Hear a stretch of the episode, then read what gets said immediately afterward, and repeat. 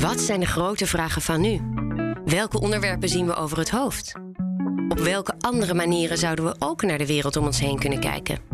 De opinieredactie van het Financiële Dagblad selecteerde acht prikkelende en mooie essays van vooraanstaande of juist opkomende denkers en schrijvers. Zij zoomen in op hedendaagse problemen en leggen uit hoe het anders kan en waarom dat nodig is. Deze essays kun je lezen op fd.nl/slash essays, maar je kunt ze ook beluisteren. Straks hoor je het essay Het sluipend gevaar van het nationalisme, waarin Lisa Weda waarschuwt voor de gevaren van het nationalisme en betoogt waarom wij dat vooral niet moeten negeren. Eerst legt Lilian de Kruijf van de opinieredactie uit waarom de redactie dit onderwerp op de agenda wilde zetten en wie de auteur is. Lisa heeft uh, vorig jaar haar debuutroman uh, gepubliceerd, uh, Alexandra. Daarvoor is ze ook genomineerd geweest voor de Librisprijs. Helaas heeft ze hem niet gewonnen. in dat boek Alexandra vertelt ze over de familiegeschiedenis van haar grootmoeder in Oekraïne. Um, en vooral over de generaties heen. En vooral ook duikt ze op uh, de rol van nationalisme in die familiegeschiedenis en de verwoestende werking uh, daarvan. Het splijt zelfs haar uh, familie. Een deel van de familie woont in de Donbass en wordt pro-Russisch. Het andere deel blijft pro-Oekraïens. Um, en met de inval van Rusland in Oekraïne uh, in februari hebben we haar benaderd met het verzoek of zij voor het FD een, een essay wil, wilde schrijven naar aanleiding van die inval. En het heeft geresulteerd in een stuk over nationalisme, de rol van nationalisme in de maatschappij. En zij waarschuwt in dat stuk ook uh, over uh, uh, nou ja, de verwoestende werking, maar ook dat het eigenlijk in elke maatschappij aanwezig is. En dat als we niet oppassen, het de boventoon kan gaan voeren. Dat heeft ze heel mooi verwoord. Het sluipend gevaar van het nationalisme. Door Lisa Weda. De jongen leunt tegen de deuropening van zijn balkon. Hij draagt een witte wifebeater, een hemd waarop Keith Haring poppetjes dansen. De poppetjes zijn kleurig. Ze bewegen soepel over zijn borstkas. Ik ken hem net een half uur. Hij, ik en nog wat anderen gaan zo naar een literatuurfestival. Ik zal daar uit mijn roman over mijn Oekraïense familiegeschiedenis voorlezen. Sinds de invasie van Rusland in Oekraïne kan ik er eigenlijk nog amper uit voorlezen. Elke zin die rijmt zo met het heden dat elke scène me vloert. Het is tweede paasdag. De oorlog is nu 54 dagen bezig. Mijn familie uit Odessa is drie weken geleden het land ontvlucht. Mijn familie uit de Donbass is nog altijd in de Donbass. Elke dag dat mijn familieleden allemaal nog leven, is een goede dag.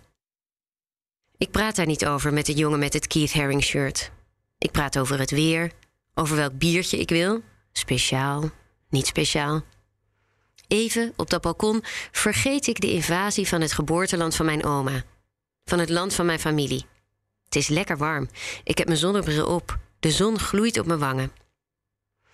Ik wil een feest geven, zegt de jongen opgewekt. Leuk, zeg ik. Wat is het thema? Fout nationalisme, zegt hij. Ik denk dat hij een grap maakt. De jongen loopt zijn werkkamer in en zet een lied aan. Een man met een sterk Amerikaans country muziekaccent zit in. I'm proud to be an American, where at least I know I'm free. And I won't forget the man who died, who gave that right to me. De jongen legt zijn hand ceremonieel op zijn borstkas en kijkt strak vooruit de blauwe lucht in. Ik wil als Uncle Sam, roept hij over de muziek heen, met zo'n hoge hoed en zo'n pak waarop de Amerikaanse vlag staat. Hij gaat echt zo'n huisfeest geven. Kun je niet gewoon een Flower Power feest geven? oppert mijn geliefde. Dat is toch veel gezelliger? En wat bedoel je eigenlijk precies? haak ik in. Moet ik dan komen in een wit KKK-pak met op de puntige kap een smiley? Mag dat? Zal ik een zwart-oranje Z dragen op een t-shirt? Moet ik verkleed als een zogenaamde fascistische Oekraïner? De jongen kijkt me glazig aan. Een zwart-oranje Z? vraagt hij. Ik weet niet wat je bedoelt. Een ochtend eerder, op eerste paasdag, ijsbeert de Oekraïense Snizana door mijn tuin. Ze loopt in en uit de zon, heen en weer over de patio, met in haar ene hand haar telefoon en in haar andere een klein geplastificeerd icoon van Sint-Nicolaas, de heilige die garant moet staan voor wonderen, in dit geval een veilige reis. Dit icoon kreeg ze van een vriendin toen zij begin maart Kiev ontvluchtte nadat er pal naast haar flat, waar zij met haar dochter en haar hond woonde, raketten insloegen. Nu is het icoon opnieuw nodig. Haar moeder is op reis naar het westen van Oekraïne, naar Lviv. Ze ontvlucht haar dorp in Zuid-Oekraïne, waar drie weken geleden Russische soldaten zijn gearriveerd. Na een aantal weken van schuilen in kelders en onverwachte huisbezoeken zijn de soldaten begonnen de mannen uit het dorp dood te schieten. Onder de zwart-oranje wapperende zet, een zet die ook op Russische tanks is gespoten, beoefenen deze Russische soldaten actief datgene waarvoor ze volgens Russische propaganda gestuurd zijn: de denazificering van Oekraïne. Moord. Zuivering. Ik zie mezelf rondlopen op het fout nationalisme huisfeest ergens in de toekomst. De oorlog in Oekraïne is inmiddels vier maanden bezig. De Donbass is bijna compleet vernietigd en leeggelopen. Ik ben misschien een familielid verloren. Snijana kan nog steeds niet terug naar huis. Haar moeder moest inmiddels ook Lviv ontvluchten en verblijft in Polen.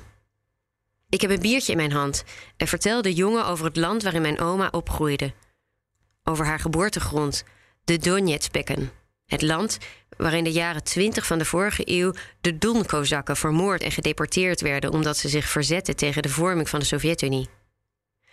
Ik vertel hem over de jaren 30, waarin mijn overgrootouders na veel aanpassen en inleveren uiteindelijk hun boerenland afstonden aan de staat van Stalin, omdat ze anders gedeporteerd zouden worden. Of simpelweg doodgeschoten, ergens bij een greppel aan de rand van hun dorp. Ik praat over de Tweede Wereldoorlog, over de dag in juni 1942 waarop Italianen en Duitsers onder de fascistische vlag de stad van mijn oma binnenkwamen fietsen en haar een paar maanden later weghaalden van huis. Haar op transport zetten naar Duitsland om daar te werken. Ze zou nooit meer teruggaan naar haar moederland, tetter ik in zijn oor over de muziek. In Oekraïne zou ze hoogstwaarschijnlijk als collaborateur naar de Gulag zijn gestuurd. Daarna leg ik hem uit wat de Gulag was. Ik vertel hem dat mijn nicht uit Luhansk het telkens heeft over terroristische aanslagen in en om haar stad. Ze zegt het expliciet: terroristische aanslagen. Niet Rusland bombardeert. Niet Oekraïne bombardeert. Ik vertel hem dat mijn nicht pro-Russisch is. Dat ze sinds 2014 alleen nog Russische televisie kijkt en gelooft in de kracht van en de redding door Rusland. Dat ze gelooft dat Kiev haar verraadt en hult met het Westen dat Europa een bedreiging vormt voor haar veilige bestaan. Indirecte politieke inmenging door Rusland brengt haar provincie niet tot wankelen, gelooft zij. Oekraïne doet dat. Ik zal een slok bier nemen en doorgaan. De vorming van een nieuwe staat, een nieuwe natie, met wat voor dapper wapperende vlag dan ook, is altijd een gevaar geweest voor wie in mijn familie leeft. Onder de uit het stof opgeduikelde vlag van de Volksrepubliek Luhansk stierf mijn oom in het jaar 2015. Hij stierf omdat hij niet wilde deelnemen aan de nieuwe opgerichte schaduwstaat, waar werd verkondigd dat Oekraïners fascisten zijn en heulen met het Westen, met Obama, met een nieuwe, enge, gevaarlijke wereld. Hij zal knikken en zeggen dat hij een beetje dronken is, dat dit een te ingewikkeld onderwerp is om over te praten op een feestje. Zijn grote Uncle Sam muts schuift de hele tijd van zijn hoofd. Hij heeft het warm in zijn pak. Ik negeer hem.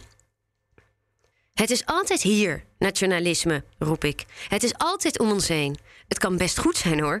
Het kan ervoor zorgen dat je je onderdeel voelt van een land, van een cultuur. Dat je trots bent op wat je land doet en uitdraagt. Ik bedoel, ik ben trots dat ik deels Oekraïens ben. Ik ben trots op hoe Oekraïne strijdt. Op hoe het al eeuwen probeert niet compleet ten onder te gaan aan drukkende krachten van buitenaf. En ja, natuurlijk at ik wel eens een worst en dronk ik een biertje met wat extreme Oekraïense nationalisten ergens in een duistere bar in Lviv, waar ik een wachtwoord moest fluisteren aan de deur en ik na een tijd dacht: van deze mensen moeten we ver vandaan blijven. En deze mensen moeten niet de overhand krijgen in dit land. Want weet je wat het is? Als je niet uitkijkt, klapt het de verkeerde kant op. En liggen de mensen die je kent doodgemarteld in een greppel omdat ze zich er in stilte tegen verzetten. Fout nationalisme is een stok om de vrijheid van wie dan ook mee te slaan. Ik heb het niet zo warm als hij, in zijn Uncle Sam suit. Ik draag een witte wifebeater, met daarop dansende Keith Haring poppetjes. Dit past toch niet bij het thema, zegt hij, wijzend op mijn hemd. Naast ons danst een meisje met een getekende Hitlersnor op haar gezicht. Iets verderop staat een jongen met bossen lavendel in zijn handen. Iemand draagt een t-shirt met daarop een vrolijke trouwfoto van meneer en mevrouw Ceausescu. Iemand is in een Stalin-uniform.